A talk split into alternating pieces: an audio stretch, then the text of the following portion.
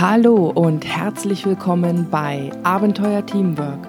Mein Name ist Christine Wonneberger und heute präsentiere ich dir eine neue Folge in diesem Podcast.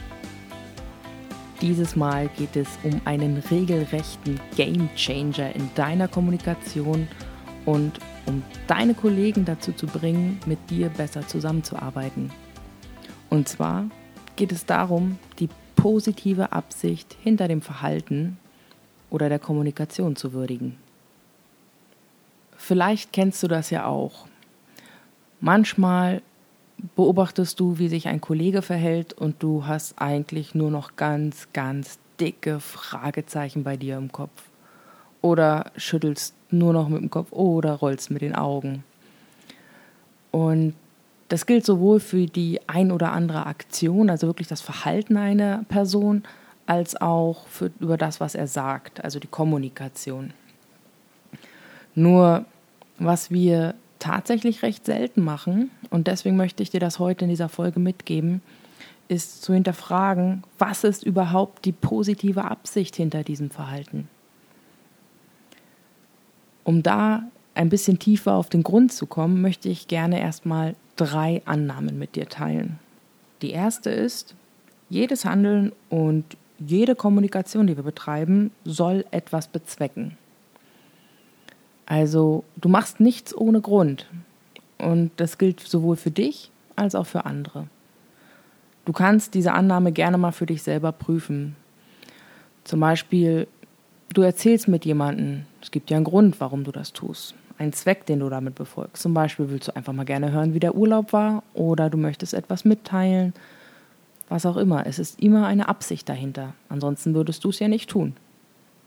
Die zweite Annahme ist, dass hinter all diesem Handel und Kommunikation ein für dich, also für, hinter deinem Handel und deiner Kommunikation ein für dich positiver Zweck beziehungsweise ein positives Bedürfnis steckt.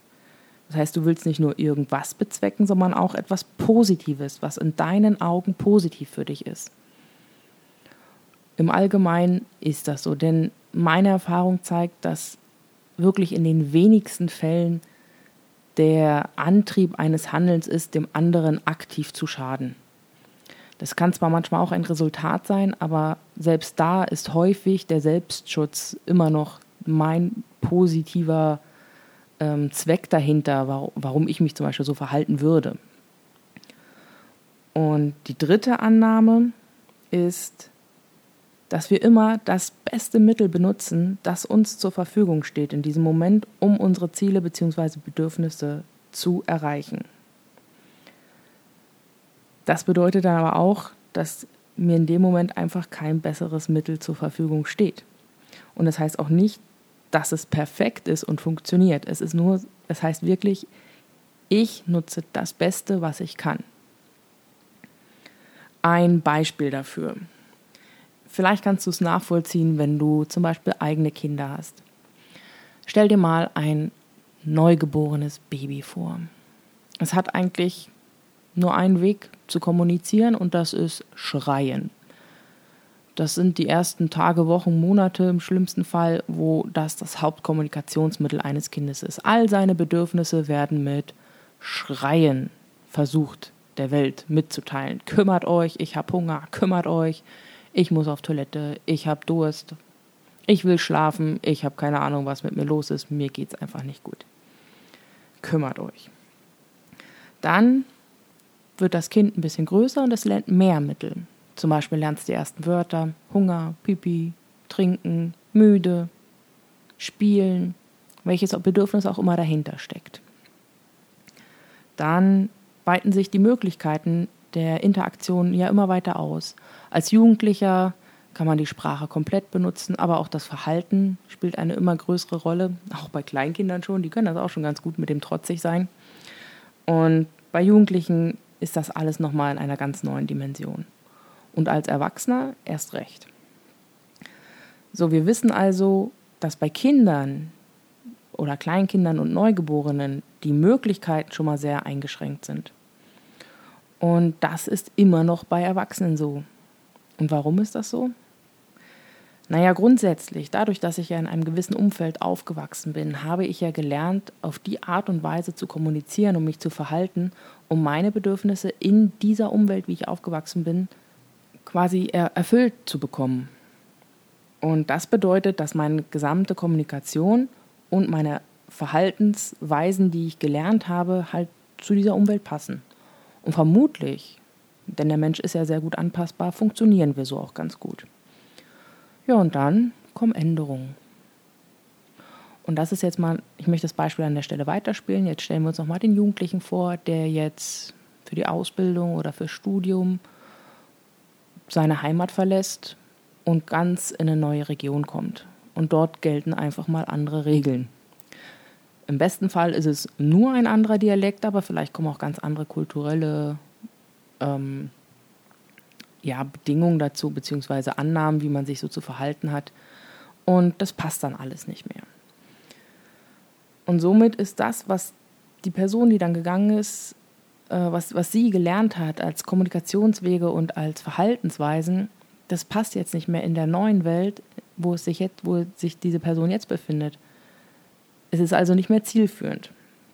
Das heißt, leider Gottes hat diese Person jetzt nicht mehr richtig effiziente Mittel zur Verfügung, nutzt aber immer noch die besten, die ihm zur Verfügung stehen.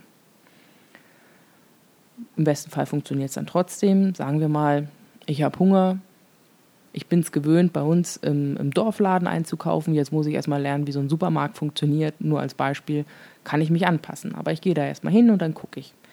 Ähm, das Erste, was sein wird, im, im wenn ich halt meine kleinen Dorfladen gewöhnt bin, habe ich ein Gespräch. Das ist im Supermarkt ein bisschen schwieriger. Aber ich finde einen Weg und ich passe mich an und lerne neue Mittel. In dem Fall einfach einkaufen, bezahlen, Essen bereiten. Ja, und dieses Beispiel kannst du in deinem Geschäftsleben zum Beispiel oder auf deine, dein Team auch übertragen. Jeder hat so seinen Hintergrund, wie er gelernt hat, sich zu verhalten.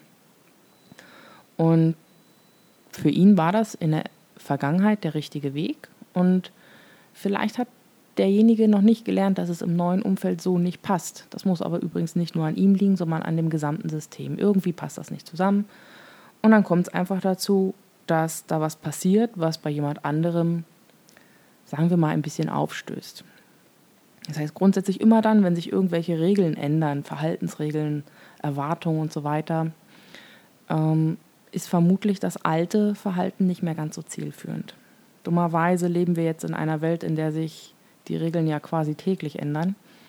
Und dementsprechend hilft es total, um jetzt mal zum Thema der heutigen Sendung zu kommen, wenn man das ein bisschen hinterfragt. Ein Beispiel aus dem Berufsalltag möchte ich dir mal geben.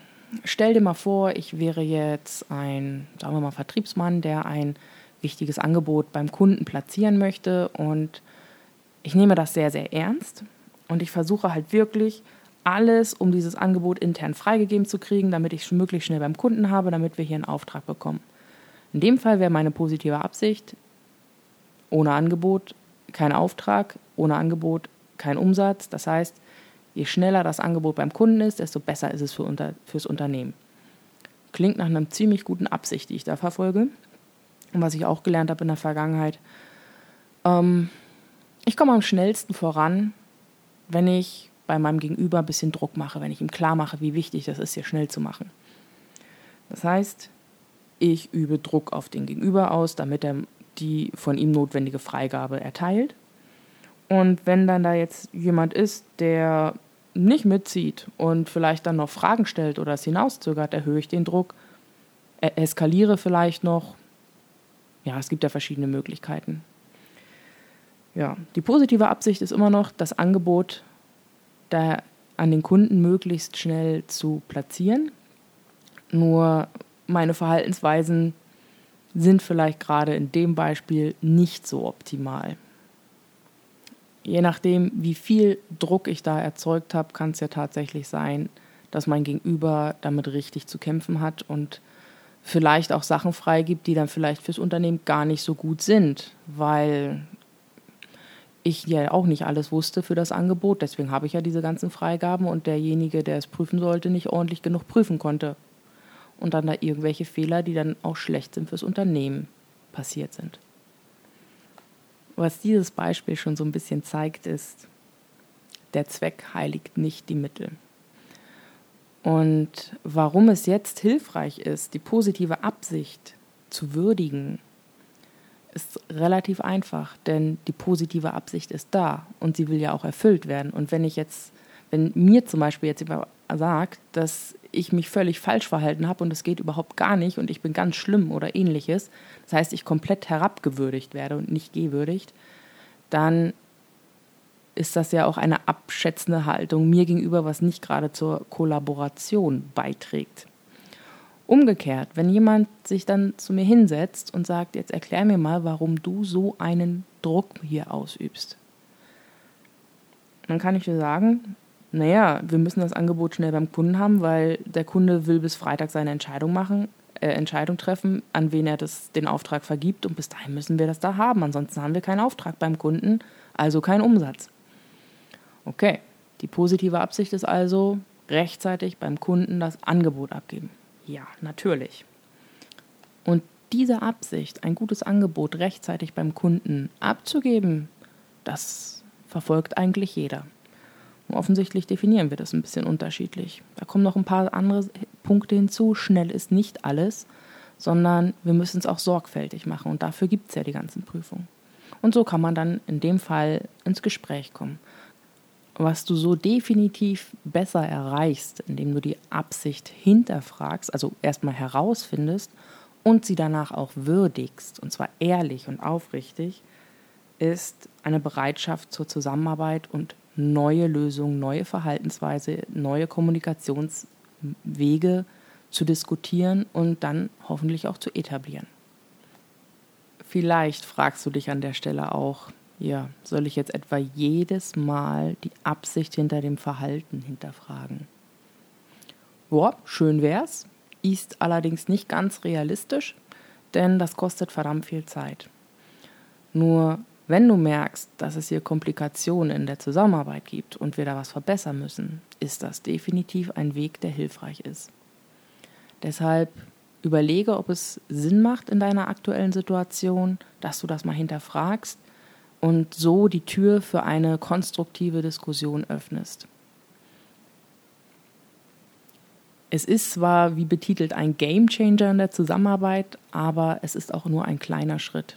Es ist ein Türöffner, genau das. Und häufig reicht dieser Türöffner schon, um sich wieder bewusst zu machen, dass wir doch eigentlich irgendwie alle das Gleiche wollen. Und zwar gute Arbeit leisten und einen zufriedenen Kunden in dem Beispiel. Dieses Hinterfragen der Absicht hinterm Verhalten kannst du übrigens auch gerne mal bei dir selber anwenden. Wenn du merkst, da ist irgendwie ein bisschen Druck auf der anderen Seite, frag dich mal selber, warum verhältst du dich gerade so? Was ist deine Absicht dahinter? Und vielleicht merkst du dann auch, hm, offensichtlich verfolge ich die jetzt nicht ganz so optimal. Vielleicht müssen wir da was ändern. Es ist eine Übung, die eigentlich nur dann funktioniert, wenn man sie häufiger im Kleinen macht. Es ist wieder einer so ein kleiner Schritt, der hilft, ein bisschen besser zu werden in der Zusammenarbeit und er lebt davon, dass er einfach häufiger gemacht wird. Das heißt nicht jedes Mal, aber häufiger.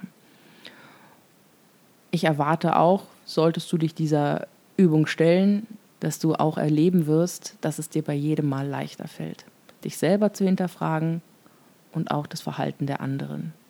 Und dann hoffentlich auch den Mut hast, nicht nur zu interpretieren, wie es wohl sein könnte, was der andere wohl damit bezweckt, sondern es auch mit ihm zu besprechen. Meine Erfahrung an der Stelle ist nämlich, dass es häufig sehr überraschend ist, was da für Antworten kommen. Und deshalb möchte ich dich dazu auch einladen. Nochmal ganz kurz zusammengefasst die drei Schritte. Erstens, finde die Absicht heraus hinter dem Verhalten und trenne sie bitte auch vom Verhalten. Zweitens, die Absicht ehrlich und aktiv würdigen als was Positives, dass du auch wirklich verstehst oder versuchst zu verstehen, dass das eine positive Absicht ist. Und drittens, versuch einfach zusammen mit deinem Gegenüber bessere Verhaltensweisen zu finden, die seine Absichten oder ihre Absichten besser erfüllen, aber auch deine eigenen. Also eine gemeinsame Lösung. Das war es jetzt auch schon wieder. Ich hoffe, ich konnte dich mit diesem kleinen Gedankenspiel ein bisschen inspirieren, mal die Absichten zu hinterfragen. Ich selber finde es immer wieder sehr spannend und sehr bereichernd, darüber mit anderen Kollegen zu sprechen. Es gibt einige Leute, die haben nun mal sehr starke Sicherheitsbedürfnisse, andere sind etwas risikofreudiger. Das zu wissen hilft unheimlich in der Zusammenarbeit. Und damit beende ich nun auch die Folge. Ich hoffe, sie hat dir gefallen und ich konnte dir ein bisschen was mitgeben. Ich freue mich sehr über dein Feedback. Am einfachsten unter podcast.abenteuer-teamwork.com. Und wenn du magst, kannst du mir auch gerne eine Bewertung für meinen Podcast hinterlassen auf iTunes, glaube ich. Ich glaube, auf Spotify geht das gar nicht. Falls doch, freue ich mich dort auch. Und ich wünsche dir noch einen schönen Tag schöne zwei Wochen. Wenn du magst, hören wir uns dann wieder. Bis dann. Ciao.